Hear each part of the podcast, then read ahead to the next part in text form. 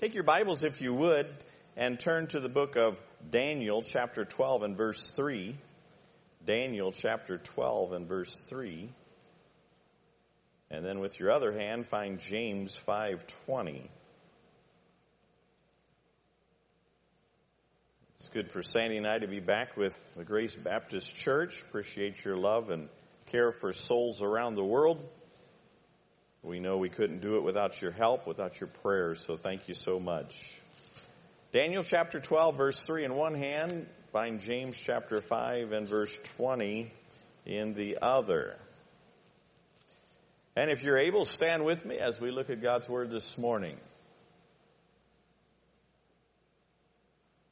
Let's begin with Daniel chapter 12 and verse number 3. And they that be wise shall shine as the brightness of the firmament, and they that turn many to righteousness as the stars forever and ever. On that thought, James 5:20 Let him know that he which converteth the sinner from the error of his way shall save a soul from death and shall hide a multitude of sin. And one more I'm going to read. You know, the fruit of the righteous is a tree of life, and he that winneth souls is wise. Proverbs chapter 11 and verse 30. Let's pray. Father, I pray that you would help me to convey the message you laid upon my heart this morning for this congregation. I pray, Lord God, we would see great truths from your word and that we would honor you this hour.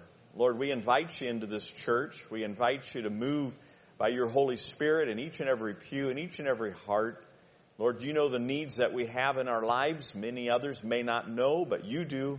So we come this morning to worship, to lift up Jesus, and to get help from you. For it's in Jesus' name I pray.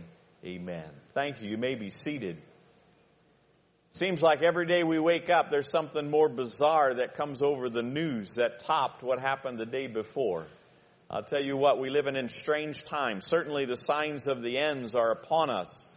Romans chapter 8 and verse 22 talks about the creation groaneth and travaileth in pain together. We see all the, the murders going on today and all the uh, evil and the wickedness. In the past, God had destroyed cities for their wickedness, and yet today they're alive and about. And we often wonder and scratch our head how much longer, Lord, will you allow these things to take place? And so we consider these things as we see more bizarre things take place every day. But I believe we can find the answer in 2 Peter chapter 3 and verse 9. The Lord is not slacking concerning his promise as some men count slackness, but is long suffering to us for that all, uh, none should perish and all should repent.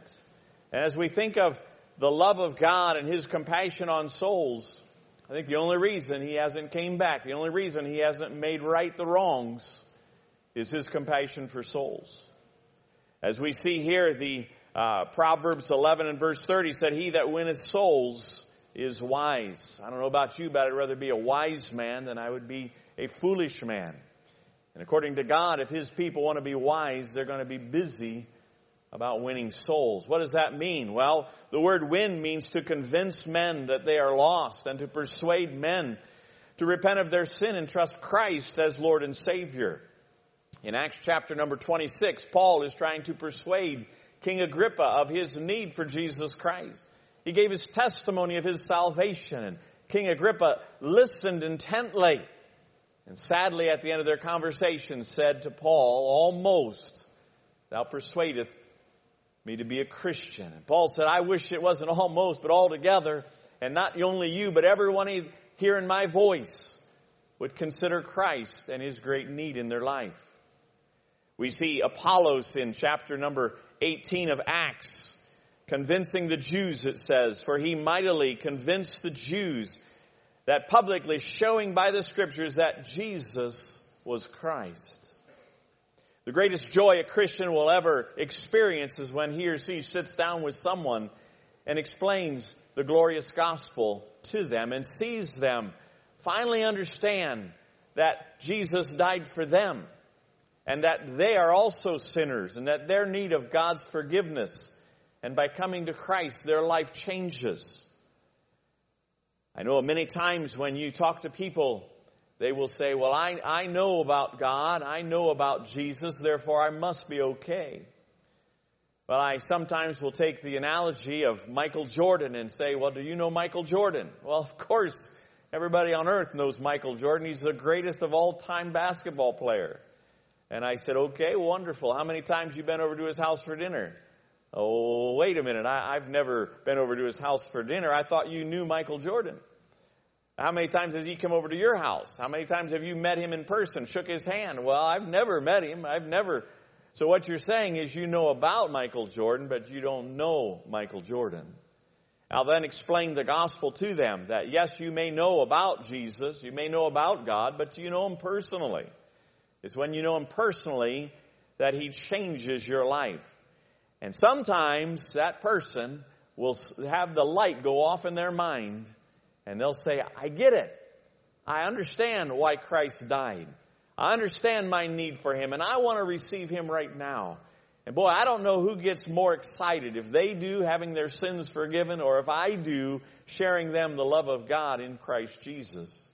But we all walk out of there excited for what God is doing. I wonder as you look at history, We've had some pretty great convincers of men and, and winners of souls through the ages. And I just wonder who would you consider to be the best, the, if you would, greatest of all time soul winner? There was a man by the name of John Harper. He was on the Titanic in its maiden voyage when it sank into the Pacific. He entered that ship with uh, his niece and his six-year-old daughter as they knew the ship was going to go down that night, they uh, pleaded out for people to put on life preservers, and he put on a life preserver. But John Harper was a preacher, and he had a passion for souls. In fact, he was the one that the Moody Bible Institute called to be their next pastor, and he was coming over on the Titanic to take over the church where D.L. Moody had preached and uh, did great things for God over the years. He had pastored two churches in uh, England, one in Glasgow and one in London. He was a very well uh, educated and very well uh, thought of as a preacher. And so he was making this voyage to go over and accept his new position. When he put on that life preserver, knowing the ship was going to go down, he went to everybody he could and pleaded with them to consider their life before God. Well, as the lifeboats came out, his daughter and niece was put into the lifeboat, and because he was a widower, they would have probably allowed him to get in as well, yet he would not get in. As he's talking to a man about his salvation, the man would not receive Christ. So he took off his life preserver and he said, Sir, you need this more than I do. The ship went down into the water and as they were swimming around, he would just go from person to person. Do you know Jesus Christ as Lord and Savior? Have you called upon the name of the Lord so that you could be saved? And he would go from person to person to person in frigid cold water without a life preserver. The last man he had went to said, no sir, I will not receive Christ as my Savior. And it just broke his heart. And as he talked to a few others. He went back to that, that same man once again and said, Sir, would you consider Christ? And finally, the man gave his life to Jesus Christ and got saved. He later reported after he was rescued, because he too was just in the water hanging on to pieces of debris, but he was rescued and made it back. And years later, he said, I am the last convert of John Harper. Then we watched him drop into the sea forever and ever. You know, John Harper was a great soul winner. I don't know that many people have that much compassion to give their life for another. But I'd say this morning that John Harper was not the greatest of all time concerning soul winners. There was a man by the name of Haralan Popov. He was in a Romanian jail for many years. They would not allow him to mention the gospel to any of the other people in jail with him. So he developed a Morse code type system and he had a tin cup in his jail cell and he would tap on the bars of that jail and he'd tap out a Morse code. His code was one click was an A. Two hits were a B. Three hits were a C and all the way down. It took him about three weeks to tap out the gospel. And yet men in the jail with him saw their need for Christ and received him as Lord and Savior. It was an amazing thing that he did. He then taught the men to speak English so that right in front of the jailers he could preach the gospel and they had no idea what he was saying. Was he a great soul winner? Absolutely. But he was he the greatest of all time? I don't believe so. I think of John Wesley who rode about 4,500 miles per year on horseback. Now listen, I don't know about you, but I've ridden on horseback and about two miles is enough this old boy can take. I get sore after that. 4,500 miles per year preaching the gospel. It is said that about 500,000 people came to Christ through his ministry. Was John Wesley the greatest of all time? He was great, but I don't think he was the greatest. Then we had a man by the name of Billy Sunday come through America. He would come into a town. He would preach the gospel of Jesus Christ. He would set up a tabernacle. They would use boards and very few nails because they would tear that tabernacle down when that those meetings were finished and they would move those to another city and he would set up and preach again. It is said every time he set that up, they would throw sawdust down the trails because it would be wet or muddy, try to keep things dry.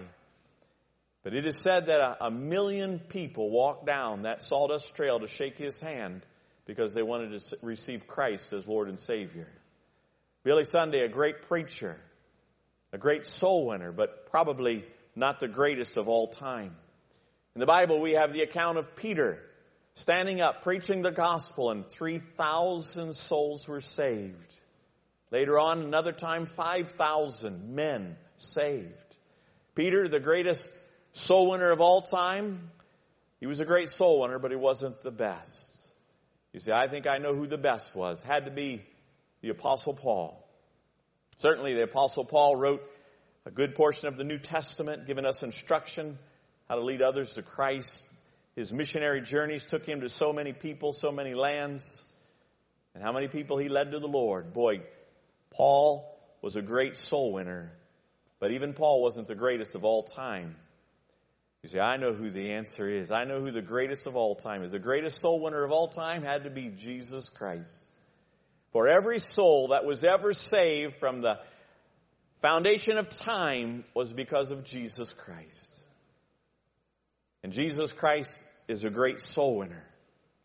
But if we go by numbers alone, even Jesus Christ would not be considered the greatest convincer and persuader of men's souls. Matthew chapter number 7 and verse 13 records, Enter ye in at the straight gate, for wide is the gate, and broad is the way that leadeth to destruction, and many there be which go therein at. Because straight is the gate, and narrow is the way which leadeth unto righteousness, a few there be that find it. The Bible is very clear that broad is the way, and it leadeth to destruction. And many go thereby, but narrow is the way that leadeth unto righteousness, but few find. I have to say before you sadly that the greatest convincer of souls, the greatest persuader of souls would have to be Satan. He's claimed the hearts and lives of billions. Revelation chapter 16 and verse 10 says that Satan's kingdom was full of darkness. Oh, he's reached after many from the first two, Adam and Eve, all the way trying to persuade men and women, boys and girls, to ignore God, to ignore God's salvation. So how is he the greatest convincer, the greatest persuader of men's souls? I believe he does it in two ways. First, I believe he does it through religion. You know, God has put his knowledge into the heart of every person on planet earth. Romans chapter 1 and verse 19 says, Because that which may be known of him, God, is manifested in them, for God has showed it unto them.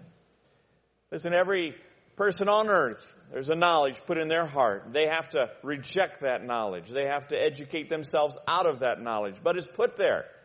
And every person knows by looking up in the sky that something greater than us has created all that we see.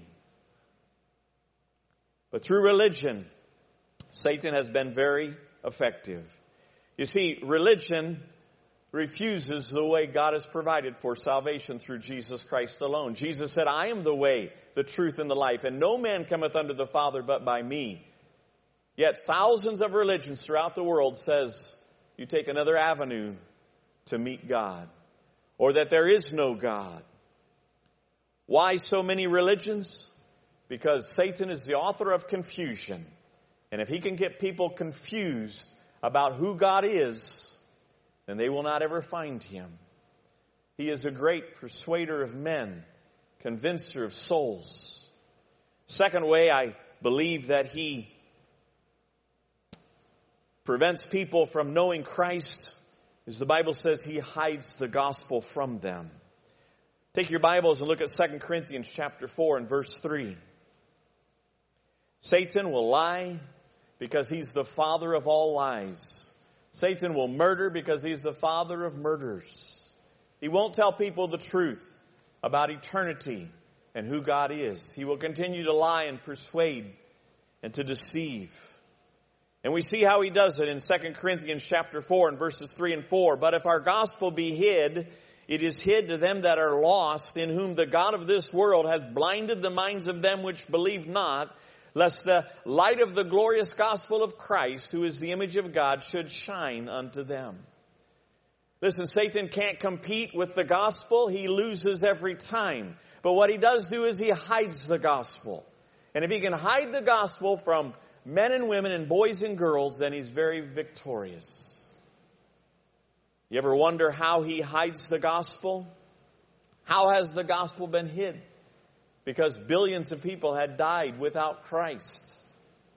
And they're in a, a lake of, a, a place called hell today, soon to go into a lake of fire. They're never going to get out of there. Rejection of Jesus Christ and His salvation is torments in hell forever. So, how has the gospel been hid? It's so powerful. If someone can hear it, if someone can understand it, it changes lives. How is it hid? First, question. Did the disciples hide the gospel from others? Jesus trained 12. He sent them out. They preached the gospel. They did not hide the gospel. In their day, they did a fantastic job reaching the world with the gospel of Jesus Christ. So the gospel wasn't hid because of the disciples. Well, let me ask you, did the Bible proclaim the gospel? Is it because the Bible doesn't say anything about the gospel? No. 1 Corinthians chapter 15, Christ died for our sins according to the scriptures. He was buried and on the third day rose from the dead according to the scriptures. It is very evident from the word of God that Jesus Christ is the savior of the world. The Bible has proclaimed it.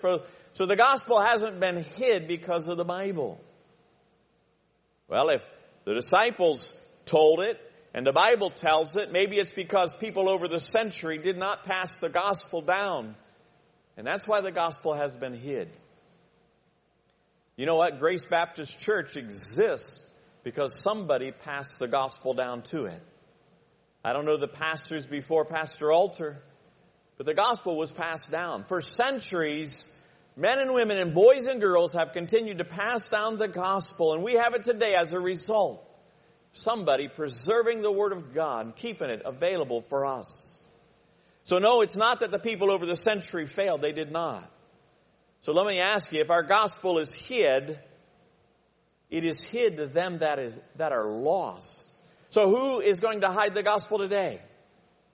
If anybody is guilty of hiding the gospel, it would have to be you and me. When we refuse to tell someone about Jesus Christ, we are hiding the gospel. When that Holy Spirit says, why don't you give them a gospel track and we resist, we are hiding the gospel. Do you realize 60% of the world has not heard a clear presentation of the gospel? What a responsibility that we have. You ever wonder why we're still on earth? Because God isn't willing that any should perish, that all should come to repentance. We're here to tell the others about Jesus Christ and His saving grace. We ought to have all of our thoughts and, and desires as we go out into this world. You know, so many times we go into Walmart and we're in a hurry and we get what we need and we leave and forget about the 20 people that we just walked by that have souls and the gospel is probably being hid by from them. Oh, we have a great need in the world today. You know, when God speaks, He only has to say one word. Do you know what God says to the lost man? No matter where you're at in the world, He says one word. Come. Come. If you don't know Jesus Christ, come. The bride and the groom say, come. God only says one word to the lost, come unto me and I will give you rest. Listen, God wants to save every lost man, woman, boy, and girl. And the invitation is out there. Come, come, come unto me. If you're here this morning and you don't know Jesus Christ as your Lord and Savior, God only has one word for you. Come. We'll have an invitation at the end of this service. If you're not sure where you're going to spend an eternity, listen, the choices are heaven and hell. There is no other place. And you better know how to get to heaven or you're not going to get there. This morning you could come during invitation and you could say, I'm going to respond to God's word, come. I want to know how to be saved.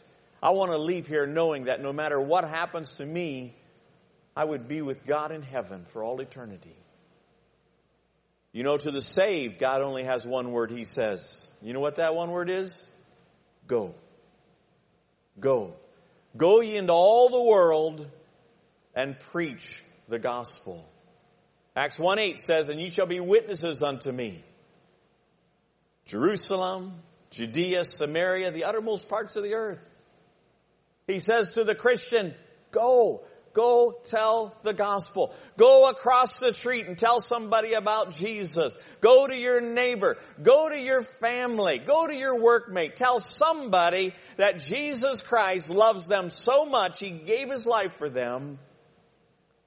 And He wants to reward them with eternal life by confessing their sin and receiving Him. Oh, what an opportunity that we have. You know, the word good begins with go. You know, the word God begins with go. Tell somebody that Jesus loves them and died for them. I don't know about you, but if somebody's willing to lay their, their life down for me, they've got my ear. They've got my heart. Jesus laid down his life for you.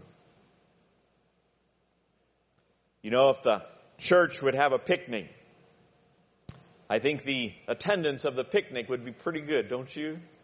I mean, fried chicken, and hamburgers, and hot dogs, and barbecue chips, and wonderful pies and cakes. Time of fellowship, maybe play a little softball. Picnics are normally well attended. But I wonder if there was a meeting that would be called to say, hey, we're going to go down the road and we're going to tell people about Jesus Christ. How many of you would go? I wonder why there aren't more soul winners, or I wonder why there aren't better soul winners.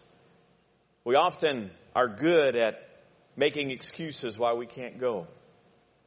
But it doesn't take God's word back and the command for us to go. The command is still there. Take your Bibles and look at John chapter number 12 and verse 42. I want to give you a few reasons why people are afraid, why people don't tell somebody about Jesus, why the gospel is being hid. The first reason I believe is fear. Fear. Nobody likes confrontation. It's a fearful thing to go out. It's a fearful thing to get rejected. It's fear. John 12 and verse 42, nevertheless among the chief rulers, think about it, chief rulers also many believed on him, Christ. But because of the Pharisees, they did not confess him, lest they should be put out of the synagogue, for they loved the praise of men more than the praise of God. For these chief rulers, their position and what men thought of them was more important than what God thought of them. What kind of an eternity did they have? In the Civil War, the North against the South, if you didn't volunteer to fight for your side, they would take a branding iron with a C on it and they would burn a C into your chest. A C for coward. You would not take up the cause. You would not fight. Listen, fear is a real thing. And fear can get a hold of all of us. There's times that I would be out trying to talk to someone about the Lord and I'm telling you what, all these thoughts in my mind would come through and I'm thinking in my mind, well, uh, they're probably not home, so I shouldn't even waste my time going over there. And then I drive up and they're home, the car's there.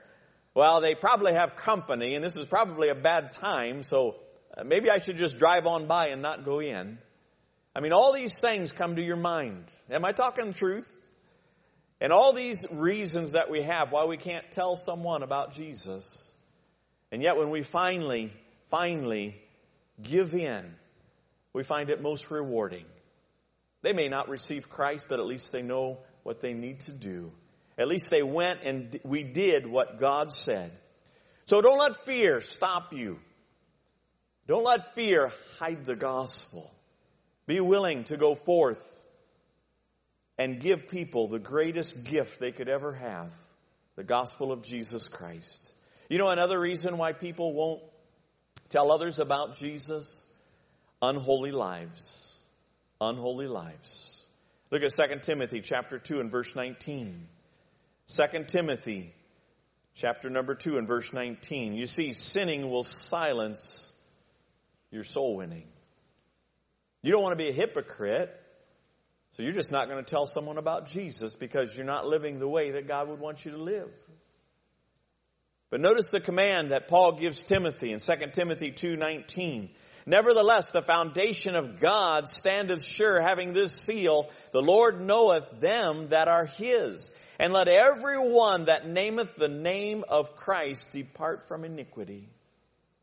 Listen, child of God, we have no business playing with sin anymore.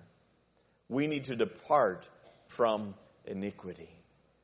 We need to honor our God with our, our bodies, making it a living sacrifice, wholly acceptable unto God, which the Bible says is our reasonable service. It's the least thing we can do.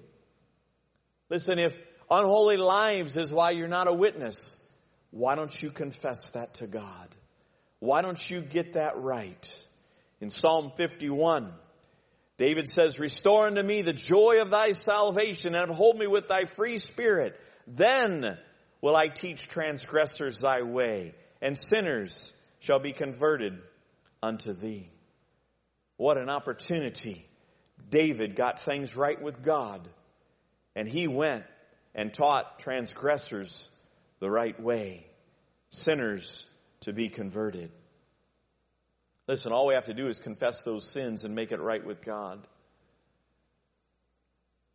Here's an example. Let me say I had a car for sale. And I said, come over to, come over to my house. I got this car for sale. And so you take the time and you come over to my house. When you drive in the driveway, you see a car sitting there. It's got big dents in the side of the car.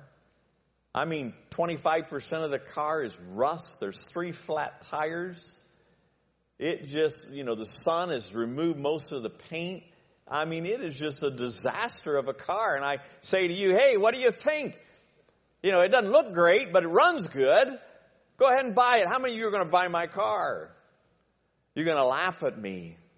And you're not going to want to have anything to do with my car. Listen, when we're out in the world and we allow anger to take over our lives, when we, our, our, our speech is not pleasing in the sight of God, when we laugh at bad jokes and we just have a poor attitude, listen, unholy lives will stop us from telling the gospel of Jesus Christ. Maybe cost a soul to spend eternity in the lake of fire. Hey, they, they call themselves a Christian and they live like that. I don't want anything to do with Christianity. Folks, we're in a a battle for the lives of men and women and boys and girls. The only reason I think Christ has not came back is because of his passion for souls, not willing that any should perish, that all should come to repentance. You know, we believe things make us happy by purchasing. And America has become the most materialistic country in all the world. You buy something new, but you know what? After a short time, the newness wears off. That brand new car gets a dent in it, gets a scratch in it. There's a tear in your new sofa that you had. And you find out that there's no joy in the things that we own. If you would come out to Micronesia, I could take you to nearly any house. We'd open the door and you'd look inside. They wouldn't have a stick of furniture inside. They might have a refrigerator, probably would not have a stove. They cook on a little kerosene burner for their food. They might have a TV sitting in the corner and some futon laying on the floor for a bed. Open their cupboards, very little food, wondering when the next meal comes. Somehow, some way, those Micronesians understand more about happiness and joy than what we do here in America. Having compassion makes the difference. Jesus said in Matthew chapter number 9 and verse 36, but when he saw the multitudes, he was moved with compassion on them because they fainted and were scattered abroad as sheep having no shepherd. Jesus had compassion on the lost. Looked at the city of Jerusalem and wept. Just wept. When's the last time we wept for a soul? I remember my mother and father did not know Jesus Christ. I did not grow up in a Christian home. And they were pretty much drunk the night we stopped over. Gave them a gospel tract. And I said, Mom and Dad, you need Jesus Christ in your life. He'll give you something you can't find anywhere else. I said, You're drunk right now. You can't read these tracts. But when you sober up, will you read these tracts and see what God has for you? And they said they would, and we left. Of course, I, I walked out of there very discouraged. Mom and Dad never going to get saved. They love the things of the world more than they'll ever love God. My mother called me about three days later and said, Dave, you know that paper you gave us? Yeah. We prayed that prayer on the track. We asked Christ to save us. And I said, Really? And my mom's life changed. Man, she got rid of the alcohol. Took her a while to get rid of the smoking, but she got rid of the smoking. She felt guilty every time she lit up. I'm offending God. God gave her victory over that as well. And what a, what a life she lives now. 90 years old. Still driving a car. My dad didn't get saved right away. Boy, he had to bottom out in life. Lost everything. But finally, he saw his need for Christ and got saved. Listen, when you have a burden for souls, as I did for my parents, and tears running down the cheeks of my face before their eyes, they knew I was serious. They knew I had a compassion for their lives. And God made a difference. Psalms chapter 126 verse 6 says, He that goeth forth weeping, bearing precious seed, shall doubtless come again rejoicing, bringing his sheaves with him. Sadly, the gospel being hid. And sometimes you and I are guilty of hiding it. Oh, may we today ask God for help and say, help us not to hide the gospel. Help us not aid Satan in his quest to stop people from hearing the gospel because he knows that the gospel changes lives. I wonder this morning, have you been the gospel witness that you ought to be? Lord will help you with that. You got fear? So do I. God will take care of that fear. You have unclean lives? Confess it to the Lord. He'll cleanse you from all unrighteousness. But you know the third reason that people don't go after souls? They simply don't care. Jude chapter 1 and verse 21 and 22. Keep yourselves in the love of God, looking for the mercy of our Lord Jesus Christ unto eternal life, and of some having compassion, making a difference. Oh, help us if we just don't care. Help us if we just don't care. Listen, I'm glad somebody cared for my soul. I'm glad somebody brought me the gospel. I'm glad I meant something, something to somebody that they didn't hide the gospel from me. Because the gospel of Jesus Christ changed my life. And we have eight, nearly eight billion people in this world. And the majority of them need the gospel of Jesus Christ. Let me ask you this morning two questions. One, are you going like God wants you to? Two, if you're not saved, will you come? If you don't know Christ this morning as Lord and Savior, will you come? Will you let one of the men or one of the ladies of this church take a, a Bible and show you how you can be saved? Would you come this morning? Don't wait. Don't let anything else bother you. Just come as God calls you.